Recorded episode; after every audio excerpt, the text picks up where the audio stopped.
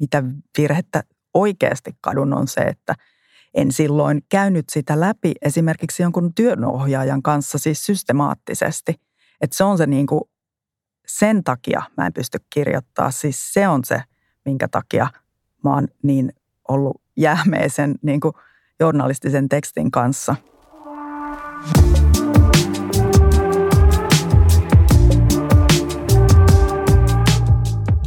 Kuuntelet Suomen lehdistön virhepodcastia. Tässä sarjassa puhutaan itsekriittisesti journalismista ja mediasta. Mun nimi on Janne Arola.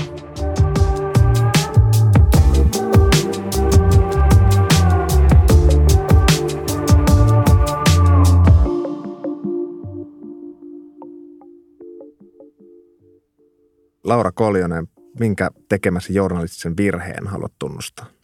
Haluaisin tunnustaa, että minulla jäi valmiiseen juttuun noin kahden kappaleen verran lähteyttämätöntä taustamateriaalia. Ja juttu julkaistiin. Kyllä. Mitä siitä seurasi? No, siitä seurasi tietenkin oikaisuja ja erilaisia haastattelupyyntöjä, ei kovin monia, mutta, mutta niistä seurasi myös se, että – en tänä päivänä tee enää journalistista tekstiä. No mennään tähän päivään tarkemmin vielä myöhemmin, mutta mennään ensin siihen niin kuin virheen alkulähteelle. Eli missä sä siis työskentelit ja mitä tavallaan tapahtui, että tällainen virhe syntyi? Mä työskentelin siihen aikaan äh, aikakauslehti Suomen Kuvalehdessä. Tämä oli siis vuonna 2013, eikö niin? 2013. Mä olin työskennellyt siellä ehkä nelisen vuotta erilaisilla määräaikaisuuksilla ja – kesätoimittajana myös avustanut vakituisesti lehteä. Ja yhtä juttua tehdessäni selvisi siis tosiaan jutun julkaisun jälkeen, että siellä on kahden jakson verran materiaalia suoraan eräältä verkkosivulta ja sitä ei siis sen lisäksi, että se on siellä sanasta sanaan, niin sitä ei ollut lähteytetty. Eli kyseessä oli aikamoinen moka ja sen lehden tason ottaa huomioon niin vielä isompi miten siinä kävi niin, että siihen sun juttuun ilmestyi kappaleita jostakin verkkosivulta suoraan? No työprosessi on kussu aika pahasti, mitä mä oon siitä jälkikäteen käynyt läpi, että taustamateriaalia olen teemoitellut, sitä on tullut sellainen nivaska, olen alkanut kirjoittaa ja jossakin työvaiheessa oikastun niin, että en ole käynyt läpi kaikkia, että mihin lähteisiin nämä liittyvät. Ja se oli vaikea jäljittää sitä, mitä siinä on tapahtunut. Ja mulla ei siis todellakaan ollut myöskään toimituspäällikölle muuta sanoa kuin, että kiireessä jäänyt. Että tahalteen en sitä tehnyt, mutta moka syntyi. Se juttu, johon tämä virhe liittyi, niin kuinka pitkä se oli suurin piirtein? Mä luulen, että se oli 10 000, että se on neljän sivun juttu ollut muistaakseni. Ja kuinka paljon siitä merkkimäärästä sitten suurin piirtein oli sellaista aineistoa, mikä oli vahingossa niin kuin kopioitunut joltakin verkkosivulta? Mm, jos mä sanon kaksi kappale jakso, siis puhutaan ehkä... Siis muutamia virkkeitä tyyliin. Öö, jos mä sanon seitsemän virkettä, niin ollaan aika lähellä. Et ku, kuitenkin puhutaan enemmän kuin lause.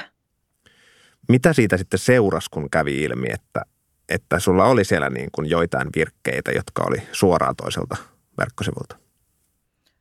Sen jälkeen toimituspäällikkö kysyi, että tietenkin, miten tämä on mahdollista, plus toinen kysymys, että onko mahdollista, että näitä löytyy muista jutuista. Ja sanoin, että tuskinpa, sillä tämä ei ole niin kuin tietentahtoon tehty virhe, että voit toki katsoa juttuni arkistosta ja lyödä sellaiseen plagiointi – järjestelmään. Mä en nyt muista sen nimeä ja mä käsitin, että hän oli muutaman lyönytkin, eikä ollut löytynyt mitään. Mutta että mä en tiedä, mistä se on saatu selville tai että ilmeisesti lukija on ollut yhteydessä. Lukijat olivat hyvin tarkkoja Suomen Kuvalehdessä ja se oli hyvä pysyä skarppina. Mutta mä en tiedä, siis ongelma on myös siinä, että koska en itse ollut enää toimituksen palkkalistoilla, niin siis sen jälkeen en käynyt siellä. Multa kysyttiin kysymyksiä, mutta mä en päässyt selvittämään niitä sinne. Eli mä en tiedä, mitä he ovat puhuneet siellä toimituspäälliköt tai toimitus ylipäätään. Että olen käsittänyt, että siellä on keskusteltu paljon asiasta, mutta en ollut itse siellä paikalla keskustelemassa. Se, mikä tästä tulee, niin herää epäily plagioinnista, mutta kyse ei ole plagioinnista, vaan tämmöisestä niin kuin virheellisestä vahingosta. Mutta tavallaan se ajatus siitä, että joutuu plagiointisyytösten kohteeksi, niin mitä sä arvioit sitä, että kuinka isosta tai vakavasta virheestä tai asiasta sun kohdalla oli tässä kyse?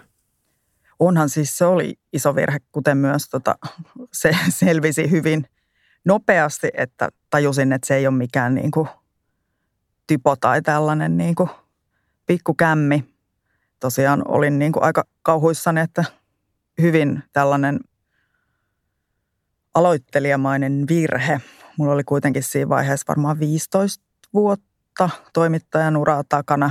Eli siis todella hölmövirhe. Siis niin kuin kauhistuttava ajatus. Että vaikka siis, mä en tiedä liittyykö plagiointiin se, että sen on tehnyt niin kuin tarkoituksella. Mä en tiedä sitä tarkkaa määritelmää, mutta että – kauhistuttava. Niin kai plagiointi yleisterminä ajatellaan, että se on sitä, että on käyttänyt jotakin lähdemateriaalia kertomatta, siis sellaisenaan kertomatta, että se on jostakin muusta lähteestä. Mutta tässä toki on varmasti se lieventävä asianhaara, että on käynyt ilmi, että se oli ihan, ihan niin kuin vahinko ja sä et missään tapauksessa tehnyt sitä tarkoituksella, eikä se ollut mitenkään systemaattista. Mutta mä kysyn vielä siitä, kun sitten tosiaan niitä tutkittiin, niitä sun vanhojakin juttuja, sen varalta, että löytyykö sieltä mahdollisesti jotain vastaavaa. Niin mitä sä muistat siitä hetkestä? Miltä se susta tuntuu, että nyt tavallaan joku tutkii, että oletko sä tehnyt eettisesti niin kuin oikein sun työtäsi edellisinä vuosina tai kuukausina? No se tuntui hirveältä, että niitä tutkitaan samaan aikaan. Mun mielestä se oli tosi hyvä, että ne löi ne niihin, koska sitten ei jäänyt epäilystä, että se, se olisi ollut mun niin kuin normaali työtapa, että mä niin kuin kopioin jostain – että mä olin kuitenkin aika tarkka sen kanssa, että mikä se työprosessi oli ja kiinnitin siihen huomiota. Niin joo, se oli mun mielestä parempi, vaikka se tuntui ehkä epäluottamuslauseelta. No tota, niin, tästä virheestä silloin kerrottiin, paitsi Suomen Kuvalehti uutisoi itse siitä – ainakin printtilehdessä, ehkä verkossakin. En muista. Verkko ja printti. Verkko ja printtilehdessä. Ja sitten siitä oli Helsingin Sanomissa oli, oli juttu ja myös journalistilehti, eli alan ammattilehti kirjoitti tästä, että tämmöistä on tapahtunut ja että, että on myös tutkittu niin kuin sun vanhoja juttuja. Sua ei siinä niissä jutuissa nimetty kuitenkaan, eikö niin? Ei, ei. Mutta miltä se tuntuu, että että paitsi että on käynyt ilmi tämmöinen virhe ja vahinko, mutta sen lisäksi, että se on niin kuin valtakunnallinen uutinen tietyllä tavalla. Ja varsinkin alan piireissä, että se uutisoiden ihmiset puhuu ja saa tietää ja ehkä sitten jäljittääkin tietysti sen, että kuka on se toimittaja, joka on näin toiminut. Miltä se tuntuu olla se uutisoinnin kohtaan? Tosi oudolta, ihan kuin olisi seurannut itseensä jotenkin niin kuin itse, itsen ulkopuolelta. Ja siis tietenkään ei tehnyt mieli lukea niitä juttuja, pakko oli lukea ne ne ei ollut hirveän pitkiä, mutta siis silti se tuntuu, että tässä käsitellään ihan jonkun eri tyypin juttu. Mutta että mä oon kyllä aina tiedostanut sen, että toimittajan työ on julkista. Sitten myös se niin kuin likapyykki käydään siellä julkisuudessa. Ei se siitä miellyttävää tehnyt, mutta suostuin kaikkiin totta kai, mistä pyydettiin, että voitko kommentoida tätä – No mitä sä, jos sä mietit tavallaan sitä virheen suuruutta siihen sen saamaan julkisuuteen, niin oliko se sun mielestä niin kuin ne mittasuhteet tavallaan siinä kohdalla? Miten sä itse sen koit? Että oliko se tavallaan se pieni virhe, mikä tapahtui, niin oliko se suhteessa siihen, mitä se sitten oli se uutisointi siitä asiasta? No sitten oli uutisointi, mutta siis sitten ei hirveästi ollut siis jatkouutisointia, joten siis nyt voin sanoa, että oli hyvin mitoitettu. Mutta tosiaan siis pahintahan on yleensä siis se jatkouutisointi, että se tavallaan jotenkin jää elämään se häntä sieltä. Mutta siitä oli niin kuin, siitä oli jutut ja that's it. Niin, eli tässä ei ollut semmoinen klassinen kohun kaava, että aina löytyy jotain lisää lisää, vaan siis todet, nopeasti kävi ilmi, että kyse oli pienestä virheestä ja sitten se asia käsiteltiin ja sitten elämä jatkuu tavallaan Joo. siltä osin. Joo, että se ei jäänyt niin kuin velloon, se oli – se oli siinä mielessä kivuttomasti hoitui omalta osaltani. Mä en tiedä siis, kuinka kivuliasta se on tosiaan ollut siellä lehtitalossa, koska siis sehän on myös niin kuin lehdelle niin kuin riski tai tällainen niin kuin tömäys.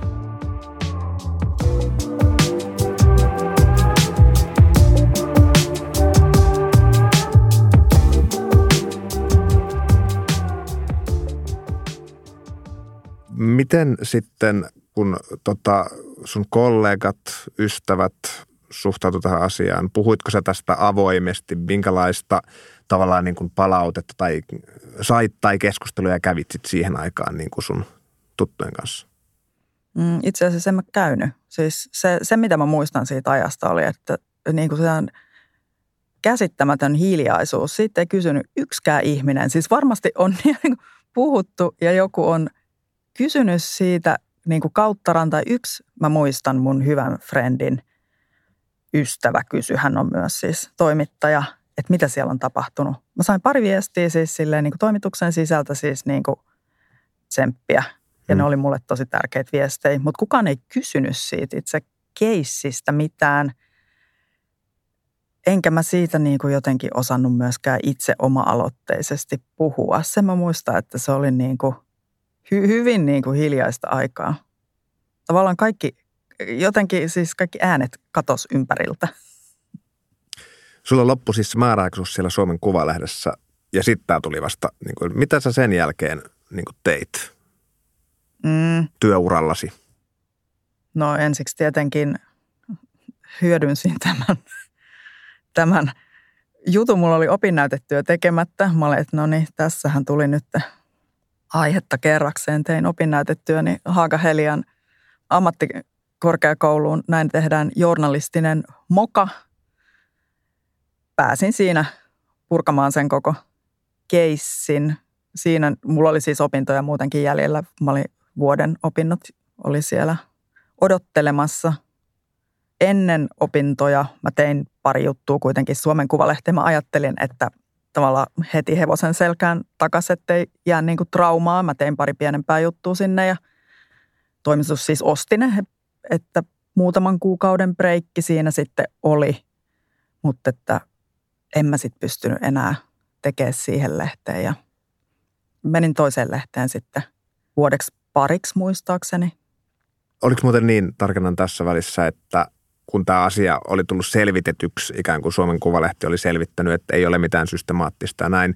Päätoimittaja siis ehdotti, että tyyliin parin kolmen kuukauden tauko ja sitten voisit jatkaa niin freelancerina kirjoittamista. Et se oli tavallaan niin kuin tällä tavalla hoidettu sieltä niin kuin lehden puolelta, että oli, että sillä pidet, pienellä tauolla. Joo, että pidetään breikkiä ja sitten katsotaan uudestaan ja sitten pari juttua mä sinne muistaakseni tein, että friikkuna siis. Joo. Sä teit siis Haakaherien opinnäytettyä nimenomaan journalistisista mokista. Eli sä keräsit aineistoa niin kuin kyselyllä Joo. joukolle journalisteja ja toimittajia. Ää, niin minkälaisia virheitä tästä kyselystä paljastui? Siellä oli muutama oikein mehevä, suuri osa aika tylsiä, aika leimei, siis jotain niin kuin en osannut käyttää kameraa tai jotain suunnilleen kirjoitusvirheitä, mutta – Mä keräsin niitä ehkä 16 kappaletta. Oli siellä muutama ihan traumaattinen moka tapahtunut kollegoille. Minkälaisia ne oli ne pahimmat mokat? No sellainen, että oli saatu joku vinkki, että näin on tapahtunut ja henkilö X esimerkiksi on työyhteisössään hyvin kiusattu ja sitä sitten lähetty selvittelemään ilman, että on hirveästi sitten soitettu muille kuin näille vinkiantajille ja – sitten onkin oltu väärässä, että lähetty ihan siis pelkästään skuuppia hakemaan jostain. Ja sitten yksi oli tuon lähdesuojan rikkominen toki vahingossa, mutta silloin ollut tota, hyvin nuori toimittajani epähuomiossa. No mutta tota, lähinnä mä mietin myös sitä, että miten niin kun ne vastaajat suhtautu niihin virheisiin ja miten he reagoi niihin. Siis tavallaan ihan henkilökohtaisella tasolla ja sitten tavallaan niin kuin toimitusten tasolla. Että kävikö sieltä tavallaan ilmi, että mikä, onko jotain yleispäteviä tapoja, miten sitten reagoidaan, kun huomataan virhe? No ainakin niiden isompien kohdalla, niin siis lähinnä niin kuin traumatisoidutaan siitä. ei niistä, kun kukaan ei maininnut, tosin en myöskään kysynyt, että miten asia on toimituksessa hoidettu, miten esimiesten kanssa olet tämän keskustellut, seurasiko tästä jotakin toimitusprosessiin. Mutta siis ainakin näissä minun vastauksissa, tai mitä sain, niin, niin kuin itse on pähkitty ja hävetty ja yritetty paremmin seuraavalla kerralla. Kyllä niistä, oli, niistä isoimmista oli kyllä ihmiset oppineet jotakin, että ei ollut niin sanotusti seuraavan aamuna unohtunut.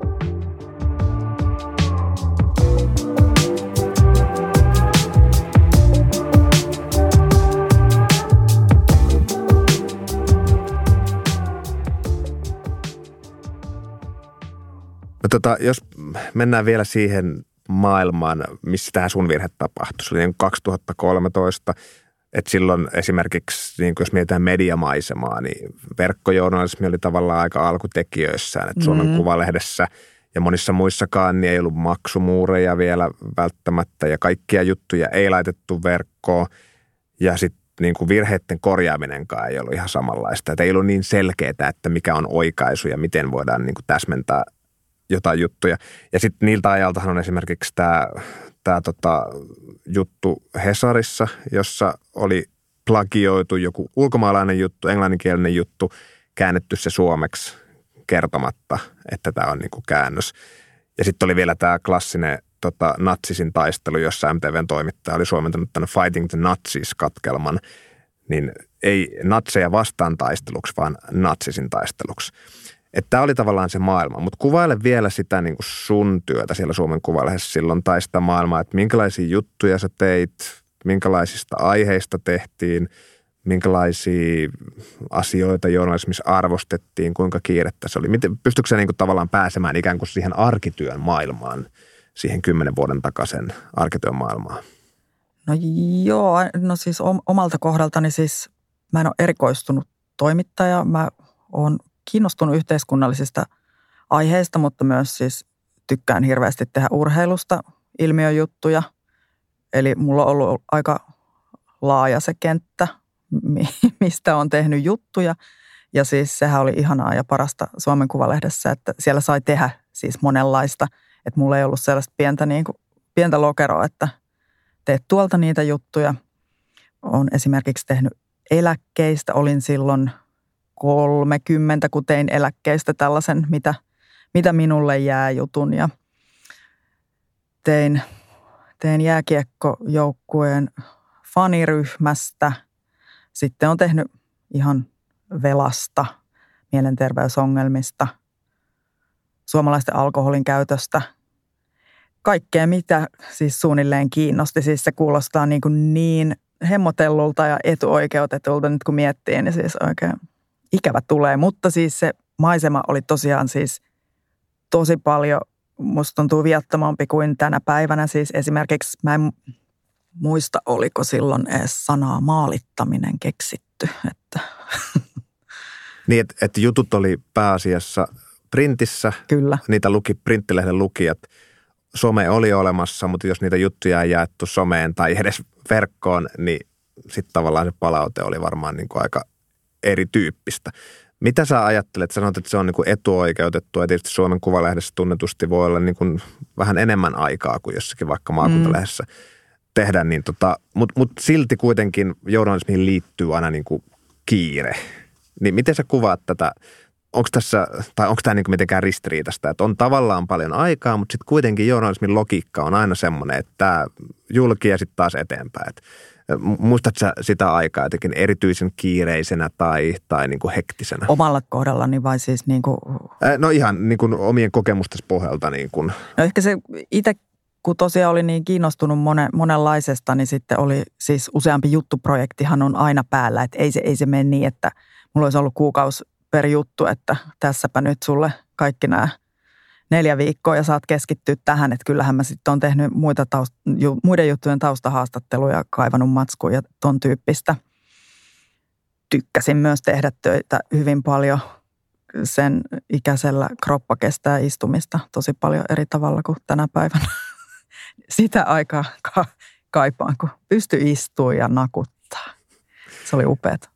Tota, no mä mietin sitä, kun viittasitte siihen, että Suomen Kuvalehdessä tavallaan on niin kuin ehkä erityisen korkea tavallaan standardit jotenkin sille, kun viittasit alussa siihen, että tämä Suomen Kuvalehdessä tämmöinen moka on jotenkin niin kuin ehkä eri kaliberia kuin se voisi olla jossain muualla. Miten se näkyy tavallaan silloin, kun sä siellä työskentelit? Näkyykö se, minkälaisissa asioissa se näkyy, että tässä tehdään tämmöistä tosi pitkään ollutta lehteä, jota ikään kuin arvostetaan tosi paljon? Näkyykö se niin kuin siinä arkisessa journalistisessa työssä jotenkin? Ihmiset on tosi ammattiylpeitä ja siis se, se oli mun niin kuin unelmapaikka, että mä olin myös tosi, niin kuin, tosi iloinen, että mä olin siellä. Kollegat on ihan mahtavia, siis ihmiset puhuu journalismista siellä niin kuin, siis arjessa – sen mä muistin siis ammattiylpeys. Ja siis sitä ei osaa kaivata ennen kuin sen, kun on paikassa, jossa ihmiset ovat niin sanotusti viettämässä päiväänsä. Et se on tosi erilainen fiilis ja sitten tavallaan siellä, siellä ehkä tottu vähän liian hyvää. Kuvittelin, että kaikissa toimituksissa on tämän tyyppistä, eikä todellakaan ole. Mutta ihanaa, että sai kokea sen. Niin, no mä mietin sitä, että, että sä olit tosiaan määräaikaisessa työsuhteessa ja voin niin kuin, no määräaikaisuuksia on edelleen paljon media-alalla, on paljon kilpailua. Miten sä kuvaisit tätä maailmaa ikään kuin silloin, että sä olit kolmekymppinen, haaveilitko sä Suomen Kuvalehden vakitoimittajan paikasta tai mitä sä ajattelit näissä määräaikaisuuksissa ollessasi ikään kuin sun tulevaisuudesta alalla? Mm, en mitään. Tuota, en mä kolmekymppisen, mä vaan halusin kirjoittaa. En mä miettinyt siis joutava ajatuskin edes, että mä olisin miettinyt, että kunhan sain niin kuin vuokrarahat kasaan ja tehtyä niitä juttuja, mitkä kiinnosti. Että se kesti tosi pitkään. Että ei, siis työ oli koko mun elämä.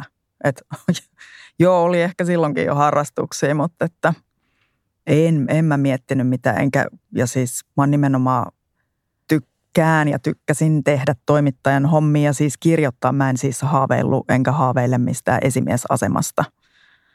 Mutta että siis se, mikä siihen määräaikaisuuteen liittyy, niin liittyy mun mielestä jotenkin sellaiseen, että sitten siinä määräaikaisuuden lopussa alkaa puskea sellainen vitsi, kun saisi jatkaa. Ja jos mä vielä vähän pusken, niin sitten mä ehkä saan niin kuin hengähtää niin, että mun ei tarvitse lähteä täältä joka kerta.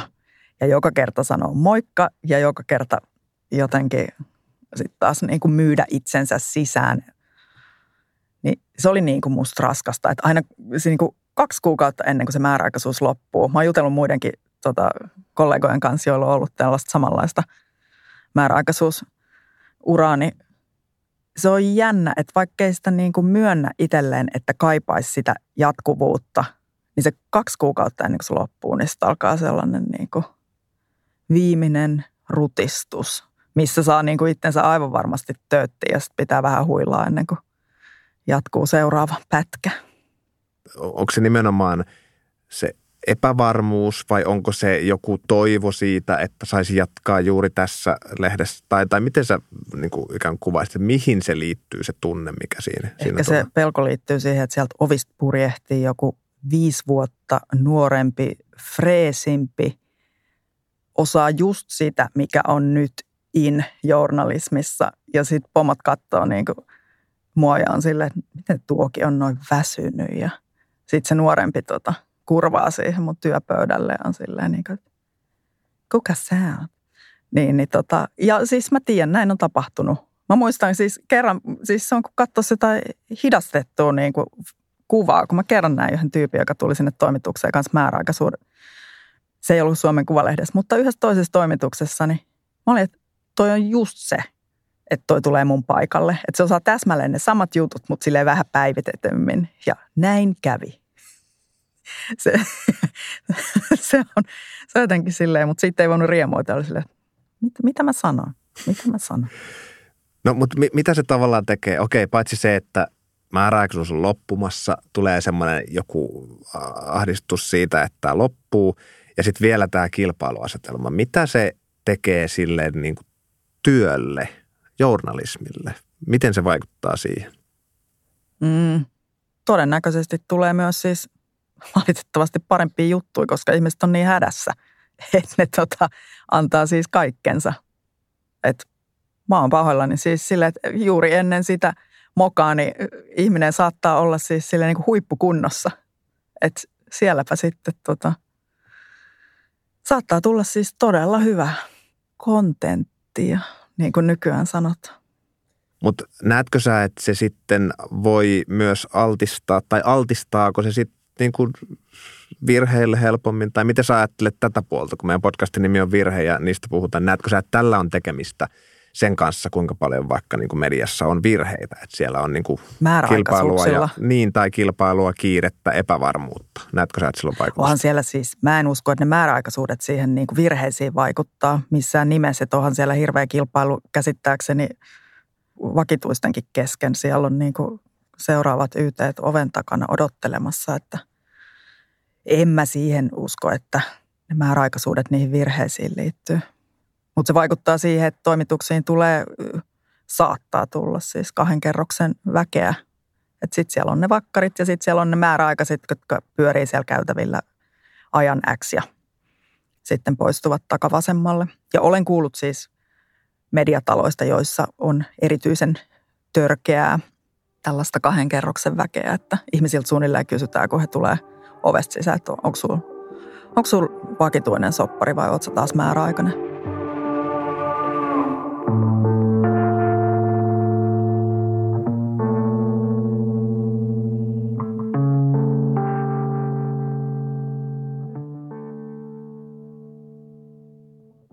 Sun virhe uutisoitiin ja sitä käsiteltiin julkisuudessa ja useinhan on niin ja näkee sitä, että journalistit tai toimitukset ei välttämättä edes halua myöntää omia virheitä, edes pieniä virheitä. Mistä tämä sun mielestä kertoo? No haluaisit sä paljastaa sun virheen, minkä sä oot tehnyt, jos kukaan ei huomaa? Ehkä en. Mm. Ehkä en. Ei se ihmi, ihmisethän niitä juttuja tekee. Jos ei se tule julki, niin mun kokemus on, että siis jos ei sitä kukaan huomaa, niin ei sitä kyllä niin kuin kauhean hevin sitten tuoda esille. Niin riippuu ehkä varmaan kuitenkin virheen koosta. Että Laadusta, tavallaan... niin. Toimittajat tykkää olla oikeassa. Ja siis kukapa ei.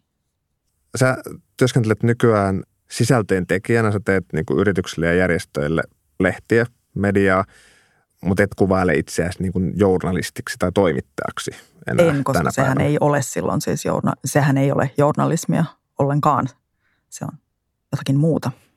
Mutta miten sä, kun sä nyt katsot tuota kymmenen vuoden takasta virhettä, niin miten se on vaikuttanut suhun ja sun uraan? No oli siis käänteen tekevä, koska siis se, että mä kävin sen mokan läpi, tein siitä siis Herran Jumala, kuin monta sivua tuossa opinnäytetyössäkin oli. Varmaan 50 sivua käsittelin tätä yhtä, yhtä virhettä. Niin silti se aiheutti sen ihan käsittämättömän kirjoitusblogin nimenomaan journalistiseen tekstiin. Että vaikka mä pari vuotta sen jälkeen tein, tein toimittajan hommia, niin mä koko ajan muutuin jähmeemmäksi ja jähmeemmäksi kirjoittajaksi. Mä kirjoitin virheiden pelosta käsin ja se on, jokainen voi kuvitella, minkälainen kirjoittaja se sellainen on. Että kirjoittaminen vaatii rentoutta ja se vaatii sitä, että on sen aiheen aiheen ja tekstin päällä.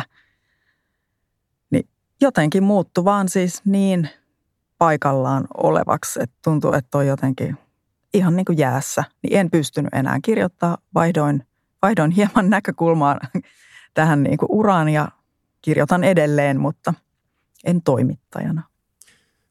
Eli voi sanoa, että se niin kuin tavallaan muutti kokonaan sun ikään kuin työuran suunnan. Joo, se, se niin kuin laittoi sen koko Joo, siitä jäi yllättävän pitkä häntä.